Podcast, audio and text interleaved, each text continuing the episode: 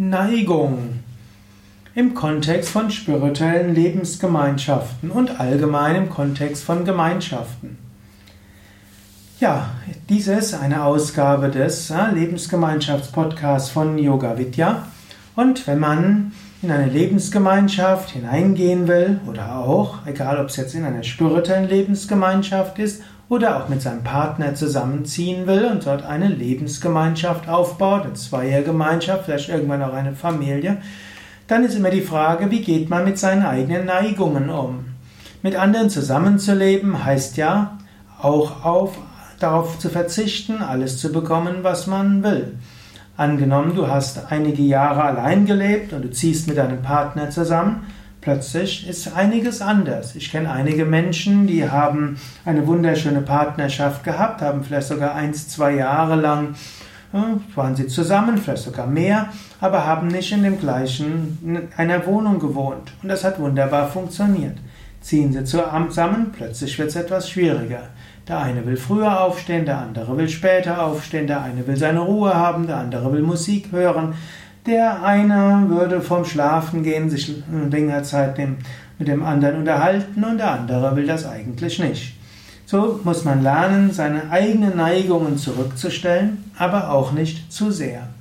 Auch wenn du in eine spirituelle Lebensgemeinschaft kommst, dann ist auch immer wieder die Frage, wie geht man mit seinen Neigungen um?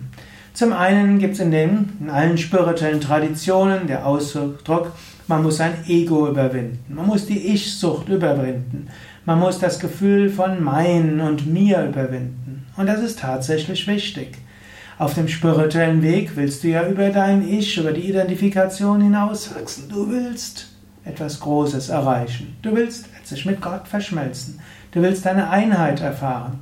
Wie soll das funktionieren, wenn du nur an dich denkst oder hauptsächlich an dich denkst? Daher hm, wichtig ist, Opferbereitschaft wichtig ist, sein Leben in den Dienst anderer zu stellen. Aber Neigungen spielen auch dort eine Rolle. Neigungen sind zum einen auch verborgene Stärken. Wenn du gewisse Neigungen hast, da sind vielleicht auch Talente. Wenn du feststellst, dass da, wo du eine Neigung hast, auch Talent und Fähigkeit hast, dann gilt es, deine Neigungen in den Dienst der Gemeinschaft zu stellen. Dann kannst du überlegen, was habe ich besonders anzubieten? Und gerade bei Yoga Vidya bemühen wir uns ja, dass die Talente der Menschen gut genutzt werden und dass Menschen ihre Talente entfalten können. Oft haben aber Menschen auch Talente, von denen sie noch nichts wussten. Oft entsprechen die Neigungen den Talenten, aber auch nicht immer. Ich kenne Menschen, die haben bestimmte Neigungen, hm, wo sie gar nicht so viel Talent haben. Und ich kenne umgekehrt Menschen, die haben großartiges Talent für etwas, aber keine Neigung dort für. Hm, dann ist meine Empfehlung, mach es trotzdem. Neigung kann vielleicht kommen. Ich meine mehr, man sollte mit seinen Neigungen spielerisch umgehen. Man sollte keinesfalls Sklave der Neigungen werden. Ja, ob man jetzt seine Neigungen lebt oder nicht, so relevant ist es nicht. Aber Neigungen können ein Indiz sein. Und so kann man schauen, wozu bin ich geneigt, was sind meine Neigungen, was sind die Neigungen der anderen und kann dann schauen, ja, ist dort vielleicht Energie dort hinter, ist da ein Zeichen. Ist dort etwas, was man nutzen kann, was man einsetzen kann? Oder ist jetzt diese Neigung etwas, die ich überwinden sollte und vielleicht dem anderen auch helfen sollte, diese Neigung zu überwinden? Überlege selbst, wie gehst du um mit deinen eigenen Neigungen und mit den Neigungen anderer?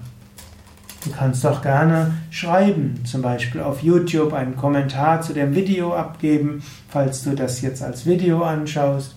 Du kannst auch äh, einen Kommentar im Yoga Vidya Blog schreiben oder auch eine Diskussion anfangen im Yoga Vidya Forum.